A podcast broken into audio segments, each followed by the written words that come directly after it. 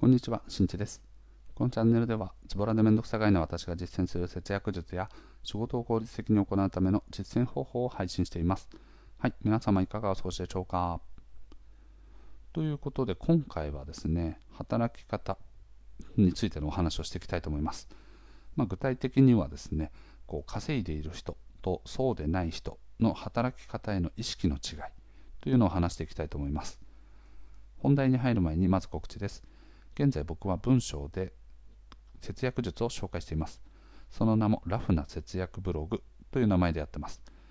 具体的な節約方法やそれによる効果、またそれを実践する上でのメリットや注意点などなどを詳しく解説しておりますので、ぜひご覧になってみてください。はい、それでは早速本題ですね。働き方への意識、ね、稼いでいる人とそうでない人の考え方の違いというのをしていきたいと思います。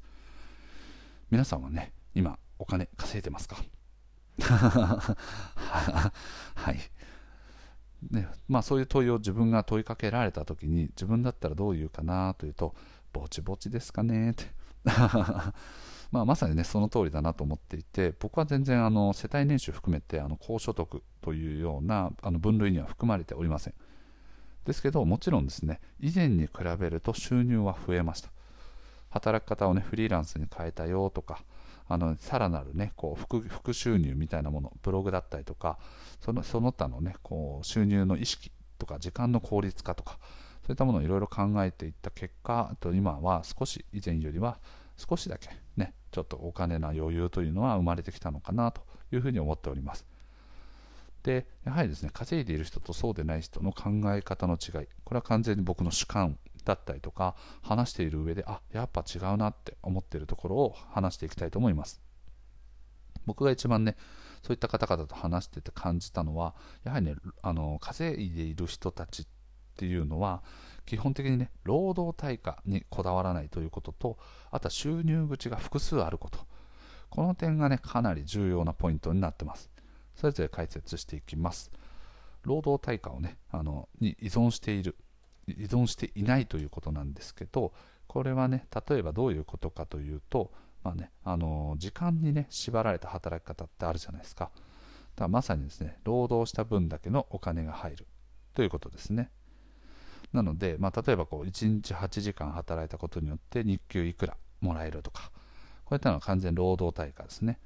逆に言うと1日4時間しか働いていないとそれ相応の金額まあ、8時間働いた時の半分の金額しかもらえない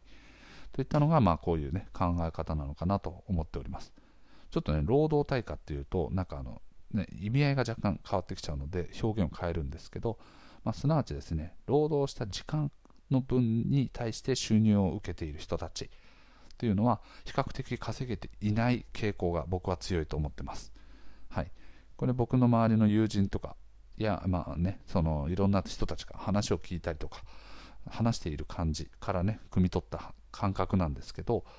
と僕の知人とかでねあの結構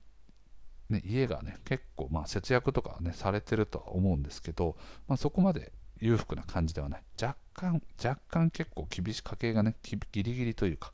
厳しいといったような人がおります。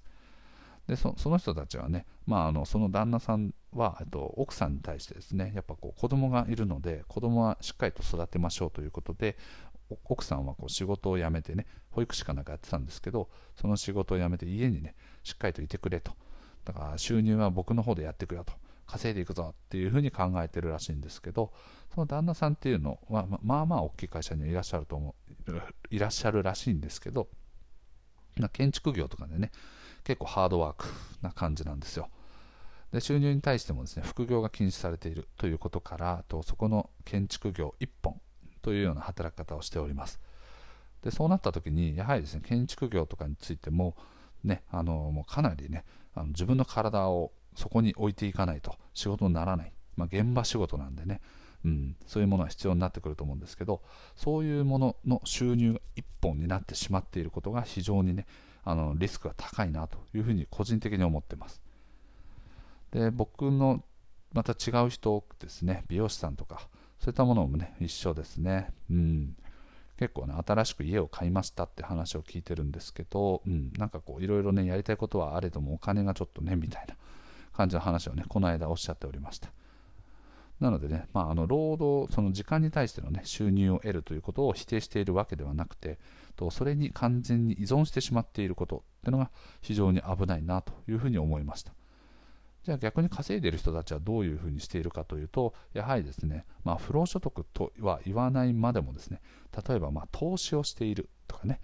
実際に自分が何か手を動かさなくてもお金がお金を稼いできてくれるっていう仕組みだったりとかあとは YouTube とか、まあ、あの個人の発信ですよね。ブログだったりとか、まあ、そういう音声配信 Voicy とかね、マネタイズできるような何か発信をしているというケースなんですけどこういったものをやっている人たちっていうのはやはり自分が動いてなくてもそれを利用してくれている利用者の方々、まあ、エンドユーザーですよね。エンドユーザーの方々っていうのは自分が寝てた寝てたとしてもそれを視聴してくれてたりとか見てくれてたりとかそういうことから、まあ、どんどんどんどんねこうあの再生回数が増えたりとか PV が増えたりとかそういうことにつながっていってそこからの広告収入だったりとかそれ相応の収入がね別途入ってくる。というようなねあのモデルになってると思うんですけどそういったことをね積極的にやられている方っていうのが非常に多く感じます。うん、なので、まあ、自分がねそこで労働の時間を割かなくてもお金がこう入ってくる仕組みまさに、ね、自動化していくっていうことも一つなんですけど、はい、そういったものを取り入れている方が非常に多いなというふうに思いました。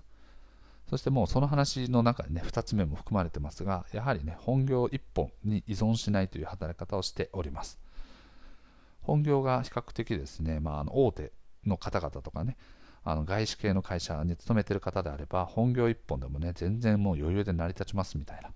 人たちもいると思うんですけど、ただですね、やっぱりね、それぞれの会社ごとの環境っていうのはもちろんあって、例えばですね、まあ、その会社では通用するけれども、外に放り出されたら使えない人っていうのは結構いっぱいいるんですよね。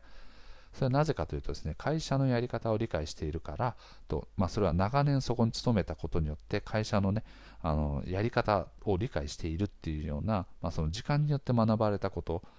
があると思うんですけどただそれらをですね、まあ、具体的なやり方とかねそれに固執してしまっているその会社のやり方に固執してしまっていると他の会社に持っていった時に全く使い物にならないとかそういうケースって結構あったりするんですよね。だそういったように視野をねこうかなりぐぐぐっとこう狭めてしまうっていうのが、まあ、僕は一つのリスクかなと思っていてそうならないためにもやはり視野を広くまたはね自分のやりたいことを新しくやるという観点からでそこから収入を得るというふうに考えていくとやはり副業っていうのはねすごくこう自分にとっての新しい知識新しい経験